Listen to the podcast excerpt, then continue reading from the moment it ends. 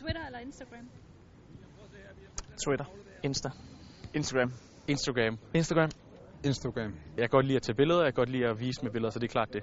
Fordi at øh, et billede fortæller mere end tusind ord. Der er lidt for meget overfladisk på Instagram. Jeg kan også godt lide Instagram, men øh, Twitter, det er lidt flere kloge mennesker, tror jeg. X-Factor eller Vild med Dans? X-faktor. X-Factor, helt klart. X-Factor. X-Factor.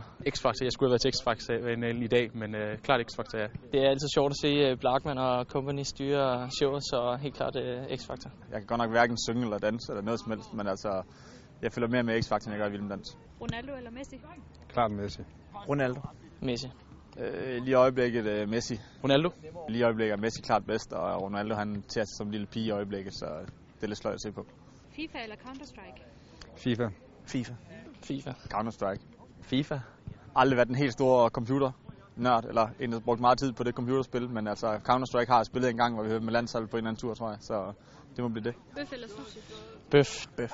Bøf. Sushi. Sushi. Jeg er en bøfmand. Film eller en god bog? Film, må jeg nok sige. En film. Helst i biografen. Film. Det bliver nok filmen. Jeg er generationen, hvor man øh, måske ser lidt mere film, så jeg vil vælge en, en rigtig, rigtig god film, men øh, man kunne også starte med at læse bogen til film nogle gange jo.